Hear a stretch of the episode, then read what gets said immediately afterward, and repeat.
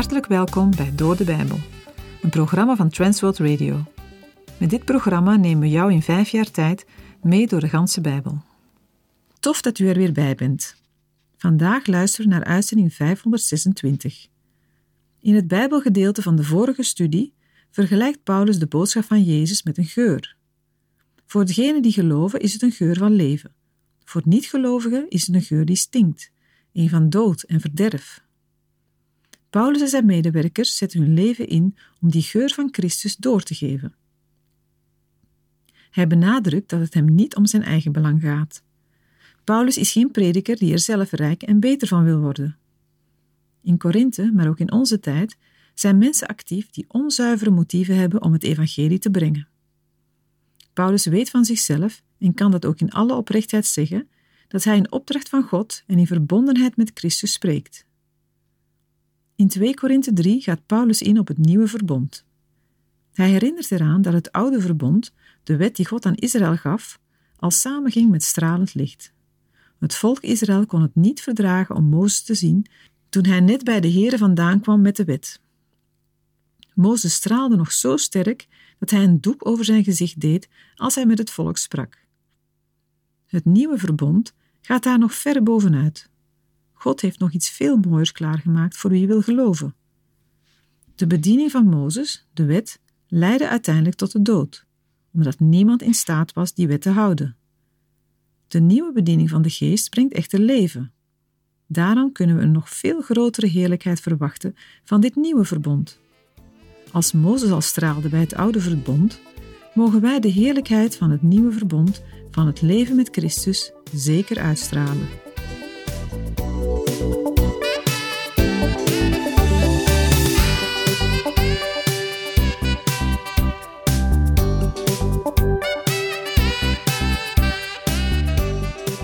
De vorige uitzending hebben we gelezen dat de glans van de dienst van Mozes in het Oude Verbond zozeer overtroffen wordt dat die vergeleken bij de heerlijkheid van de dienst van het Nieuwe Verbond in het niet valt.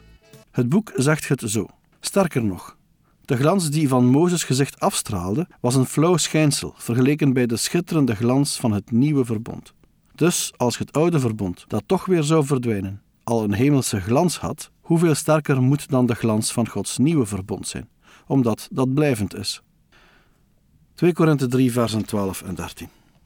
Omdat wij dan een dergelijke hoop bezitten, gaan wij met veel vrijmoedigheid te werk. En doen wij niet zoals Mozes, die een bedekking op zijn gezicht legde, opdat de Israëlieten hun ogen niet gericht zouden houden op het einddoel van wat teniet gedaan wordt. Ik kan mij voorstellen dat de gedachte opkomt bij deze versen: waarover gaat het?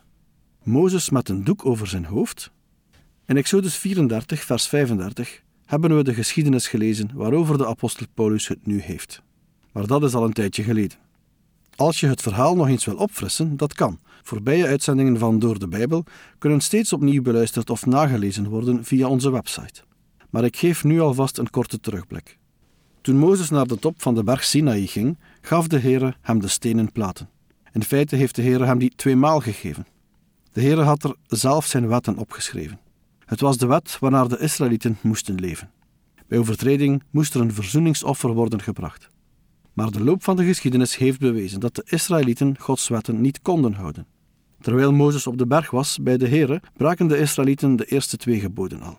U zult geen andere goden voor mijn aangezicht hebben en u zult voor uzelf geen beeld maken, geen enkele afbeelding van wat boven in de hemel of beneden op de aarde of in het water onder de aarde is tien geboden die Mozes van de Heere kreeg, waren voor zondige mensen een oordeel en geen bevrijding. Toen de Heere zijn wetten gaf, stonden de Israëlieten te trillen van angst. In Hebreeën 12, vers 19 lezen we dat de Israëlieten daar zo bang van werden dat zij God vroegen niets meer tegen hen te zeggen. Maar waar werden zij bang van? Van het geluid van trompetgeschal en de donderende stem van God. In Hebreeën 12, vers 21 lezen we dat zelfs Mozes zei zo bang te zijn dat hij op zijn benen stond te trillen. In Exodus 32 braken de Israëlieten Gods wetten. Wat was er gebeurd? Mozes moest van de berg af naar beneden, naar het volk. Toen hij afdaalde, kon hij al van een afstand zien wat de Israëlieten aan het doen waren. Toen Jozua het lawaai van de feestende Israëlieten in het kamp hoorde, riep hij naar Mozes. Het lijkt wel of er wordt gevochten in het kamp.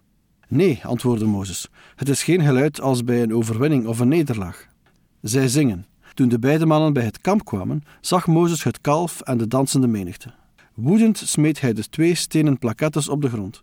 Daar lagen ze aan stukken aan de voet van de berg. Het verbond dat de Heer met de Israëlieten had gesloten, en waarvan de twee stenen plakettes het op schrift gestelde bewijs vormden, was zo vroeg al gebroken. De Heer wilde niet meer met zijn volk meereizen. In Exodus 33, versen 2 en 3 zegt de Heer het volgende: Ik zal een engel voor u uitzenden. Ik zal de Canaanieten, Amorieten, Hethieten, Ferezieten, Hevieten en Jebusieten verdrijven, naar een land dat overvloeit van melk en honing. Maar ik zal zelf niet in uw midden meetrekken, omdat u een halstarrig volk bent, en ik u anders onderweg zou vernietigen. Daarna, in Exodus 34, is te lezen dat Mozes terugging naar de top van de berg Sinai. In de aanwezigheid van de Heer erkent hij dat heel Israël vernietigd zou moeten worden vanwege hun zonde, maar Mozes vraagt de Heer om vergeving. Maar de Heer antwoordde dat hij een verbond met hem wilde sluiten. Mozes moest alles opschrijven wat God zei, want deze woorden zouden de basis vormen van het verbond tussen God en Israël. De kern van deze oud-testamentische wetten en de grond van het naderen tot de Heer onder het oude verbond is: als er geen bloed vloeit, worden de zonden niet vergeven. En zonder heiliging, afgezonderd of apart gezet worden van de Heer, zal niemand de Heer zien. Maar wat geldt er dan voor vandaag? Want niet enkel Israël, maar geen enkel mens kan zich aan de wet van God houden. Na overtreding van de wet volgt straf. Dat is in ons tegenwoordige rechtssysteem ook zo. Het evangelie is dat Jezus Christus voor ons mensen de straf heeft gedragen aan het kruis van Golgotha. En ieder die in hem gelooft en hem navolgt, wordt gered. Hij gaf zijn leven voor onze overtredingen. Hoe kan een mens nog zeggen dat God niets gedaan heeft aan de redding van zijn schepping? De ellende in deze wereld is niet de schuld van God, maar van de mensen die niet hebben gedaan wat de Heer had bevolen. 2 Korinthe 3, vers 14. Maar hun gedachten werden verhard, want tot op heden blijft diezelfde bedekking bij het lezen van het Oude Testament zonder te worden weggenomen. Die bedekking wordt teniet gedaan in Christus. Niet alleen het gezicht van Mozes was bedekt, maar ook de gedachten en het inzicht van de mensen. Zelfs nu nog ligt er een sluier over het Oude Testament wanneer het wordt gelezen. Deze sluier wordt alleen weggenomen door het geloof in Jezus Christus. Want in Romeinen 10, vers 4 staat: Want het einddoel van de wet is Christus, tot gerechtigheid voor ieder die gelooft. Laat het duidelijk zijn: wie niet op Christus vertrouwt, kan voor de Heer nooit rechtvaardig worden. Hoe goed hij of zij zijn of haar best doet goed te leven, het is allemaal ontoereikend en onvoldoende. Iedereen die het woord van God serieus neemt, kan niet tot een andere conclusie komen. Het oude verbond of de wet heeft haar vroegere betekenis verloren door het lijden en sterven van Christus. Zij is in Christus buiten werking gesteld. Een mens, Jood en niet-Jood, is te zwak om aan Gods eisen te voldoen en is daarom aangewezen op de genade van God in Christus. En het maakt de Heer gelukkig dat het nu zo is. In Micha 7, vers 18 staat: Wie is een God als u, die de ongerechtigheid vergeeft, die voorbijgaat aan de overtreding van het overblijfsel van zijn eigendom? Hij zal niet voor eeuwig vasthouden aan zijn toorn, want hij vindt vreugde in goedertierenheid. Dat mag trouwens ook niet verbazen, want de Heer heeft zowel in het Oude Testament als in het Nieuwe Testament aangegeven dat hij niet wil dat er iemand verloren gaat, maar dat alle mensen tot bekering komen. In Ezekiel 33, vers 11 staat: Zeg tegen hen: Zo waar ik leef, spreekt de Heere Heere, ik vind geen vreugde in de dood van de goddeloze, maar daarin dat de goddeloze zich bekeert van zijn weg en leeft. Bekeer u, bekeer u van uw slechte wegen, want waarom zou u sterven, huis van Israël? 2 Korinthe 3, vers 15. Ja, tot op heden ligt er, wanneer Mozes gelezen wordt, een bedekking op hun hart. Als zij de wet lezen, denken ze in feite dat ze in staat zijn die te houden. Maar bij het lezen van het Oude Testament vinden we niet het vertrouwen dat je in de harten en gedachten van Gods volk zou verwachten. In deze tijd van genade, waarin jij en ik leven, heeft zelfs de zwakste heilige die op Jezus vertrouwt, absolute verzekering van zijn volkomen aanvaarding bij God. 2 Korinthe 3, vers 16. Maar wanneer het hart zich tot de Heere bekeert, wordt de bedekking weggenomen. De Heere is in dit verband de Heere Jezus Christus. Paulus spreekt uit eigen ervaring. Toen hij op de weg naar Damascus tot bekering was gekomen, werden hem tevens de ogen geopend voor het feit dat in Christus de wetgeving van het oude verbond tot voleinding was gekomen. Sindsdien was hij voortdurend in conflict geweest met de Joden die in dat opzicht verblind waren. Paulus verwachtte wel dat in de toekomst het hele Joodse volk tot bekering zou komen. 2 Korinthe 3, vers 17. De Heere nu is de geest, en waar de geest van de Heere is, daar is vrijheid. Voor de gelovigen wordt inderdaad de bedekking weggenomen, zodat ze inzicht krijgen in de bedoeling en beperkte geldigheidsduur van de wet onder het oude verbond. De sluier wordt weggenomen doordat de Heilige Geest in de harten van de gelovigen komt wonen en ook de bedekking wegneemt. En waar de geest van de Heere is, daar is vrijheid. Daarmee grijpt Paulus terug naar de versen 3, 6 en 8, waar duidelijk wordt dat de inwoning van de Heilige Geest in de harten van de gelovigen het oude verbond van letters op stenen platen vervangt. De vrijheid die door de vervulling met de Heilige Geest wordt bewerkt, is dan ook een bevrijding uit de veroordelende macht van de wet. Het is een vrijheid om het zondigen na te laten, maar geen vrijheid tot een wetteloos en losbandig leven. 2 Korinthe 3, vers 18. Wij allen nu, die met onbedekt gezicht de heerlijkheid van de Heere als in een spiegel aanschouwen, worden van gedaante veranderd naar hetzelfde beeld, van heerlijkheid tot heerlijkheid, zoals dit door de geest van de Heere bewerkt wordt. Tegenover de onbekeerde Joden, die nog een bedekking over hun hart hebben, staan de gelovigen. Zij zijn te vergelijken met Mozes, die toen hij voor het aangezicht van de Heere stond, de bedekking van zijn gezicht verwijderde. De gelovigen kunnen door de Heilige Geest iets proeven en zien van de heerlijkheid van de Heere. Maar die heerlijkheid wordt nu nog niet zomaar aan hun gezicht weerspiegeld, zodat anderen dit duidelijk kunnen waarnemen, zoals bij Mozes het geval was. Paulus zegt dat wij de heerlijkheid van de Heer als in een spiegel aanschouwen. Wat bedoelt hij daarmee? Een gelovige kan niet met eigen ogen de heerlijkheid van Christus zien, maar door middel van openbaring door de Heilige Geest. Bovendien zal het voorbeeld van een spiegel juist in Korinthe, dat bekend stond om de goede kwaliteit van zijn bronzen spiegels, enorm hebben aangesproken. Het zien van de heerlijkheid van de Heer heeft trouwens wel degelijk gevolgen. Net als Mozes veranderen ook de gelovigen. Gelovigen worden veranderd tot hetzelfde beeld van heerlijkheid tot heerlijkheid. Dat is het beeld van Christus en dat is het beeld van God, zodat de gelovigen uiteindelijk goddelijke heerlijkheid ontvangen. Er is sprake van een voortdurend proces van verandering. We kunnen dit veranderingsproces ook aanduiden met geestelijke groei.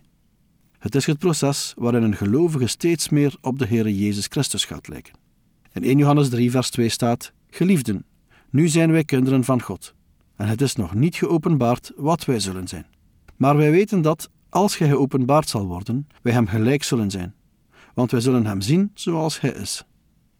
Als een mens zijn of haar vertrouwen op de Heer Jezus stelt en tot geloof komt, dan begint de Heilige Geest met een proces waarin we steeds meer als Jezus worden gemaakt en zo steeds meer op hem gaan lijken. Geestelijke groei wordt misschien wel het best omschreven in 2 Petrus 1. Daar staat in de versen 3 tot en met 8 het volgende. Immers, zijn goddelijke kracht heeft ons alles geschonken wat tot het leven en de godsvrucht behoort, door de kennis van Hem die ons geroepen heeft door Zijn heerlijkheid en Zijn deugd. Daardoor heeft Hij ons de grootste en kostbare beloften geschonken, opdat u daardoor deel zou krijgen aan de goddelijke natuur, nadat u het verderf, dat er door de begeerte in de wereld is, ontvlucht bent. En daarom moet u er zich met alle inzet op toeleggen om aan uw geloof deugd toe te voegen, aan de deugd kennis, aan de kennis zelfbeheersing, aan de zelfbeheersing volharding, aan de volharding godsvrucht, aan de godsvrucht broederliefde en aan de broederliefde liefde voor iedereen. Want als deze dingen bij u aanwezig zijn en toenemen, zullen ze u niet doelloos en onvruchtbaar laten, wat de kennis van onze Heer Jezus Christus betreft. Vatten we de woorden van Petrus samen, dan wordt ons verteld dat de Heer een gelovige alles heeft geschonken wat nodig is voor een goed geestelijk leven. De Heer heeft rijke en kostbare beloften gedaan, opdat wij ontkomen aan het verderf om ons heen. Gelovigen moeten God beter leren kennen en weten wat Hij wil. Zonder regelmatig bijbelezen, gebed en omgang met andere gelovigen is dat een onmogelijke zaak. Want al de genoemde zaken helpen mee om eigen verlangens opzij te zetten en geduldig volhoudend de Here te dienen. Maar bij het lezen van de versen uit Petrus kan de vraag opkomen: kunnen de eigenschappen waarover Petrus spreekt nog iets concreter? In Galaten 5 vinden we twee verschillende opsommingen die ons mogelijk verder kunnen helpen. In Galaten 5, versen 19 tot en met 21 worden eigenschappen van de zondige natuur genoemd. Het zijn dingen waardoor het leven van een mens wordt gekenmerkt, voordat hij of zij op Christus ging vertrouwen. De handelingen van onze zondige natuur zijn die dingen waarover we berouw moeten tonen, die we moeten beleiden en die we met Gods hulp kunnen overwinnen. Als wij steeds meer op de Heere Jezus gaan lijken, zullen er steeds minder van deze handelingen van de zondige natuur in onze levens zichtbaar zijn. In Galaten 5, versen 22 en 23 staat: De vrucht van de geest is echter liefde, blijdschap, vrede, geduld, vriendelijkheid, goedheid, geloof, zachtmoedigheid, zelfbeheersing. Daartegen richt de wet zich niet. Deze lijst is een opsomming van eigenschappen waarmee een gelovige wordt geïdentificeerd, als hij of zij de verlossing in Jezus Christus heeft ervaren.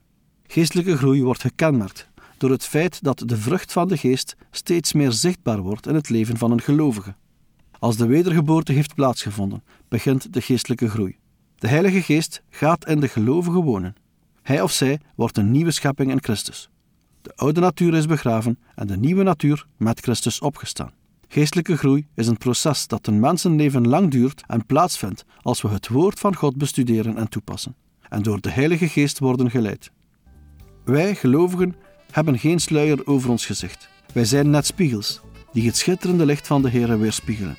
Terwijl Zijn Geest in ons werkt, gaan wij steeds meer op Hem lijken.